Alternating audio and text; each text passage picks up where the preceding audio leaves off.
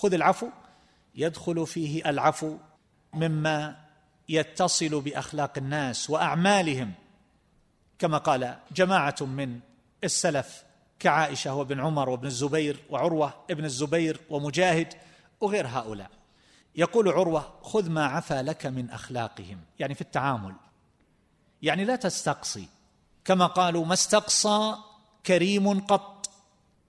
قال ابن عباس في المرأة لما قال الله عز وجل وللرجال عليهن درجة الزوجة قال ما أحب أن أستوفي حقي منها. الزوج مع زوجته الوالد مع أولاده المعلم مع تلامذته الإمام مع جماعة المسجد الرئيس مع مرؤوسيه الراعي مع رعيته كل هؤلاء سيجد منهم الزلة والنقص والتقصير فإن الخلق قد جبلوا على ذلك ومن يخلو؟ ومن ثم فإنه لا يستقصي. هذه الزوجة قد تنام فتقصر في بعض حقوقه. يأتي ولا يجد طعاما. قد تكون هذه الزوجة متعبة مريضة قد تنسى قد تغفل.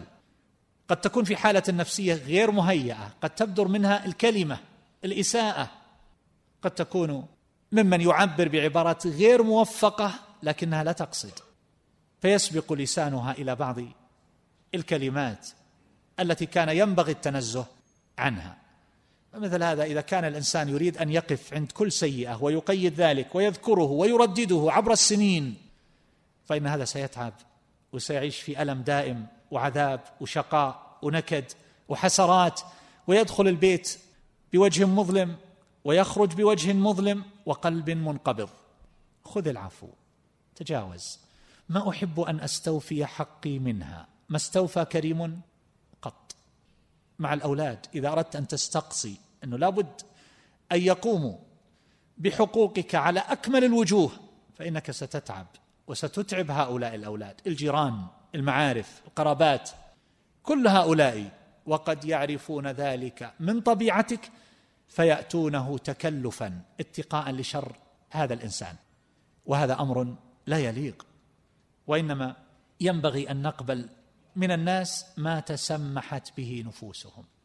وما اتوه من غير تكلف فيأتون ذلك محبين راغبين مستبشرين بنفوس طيبة.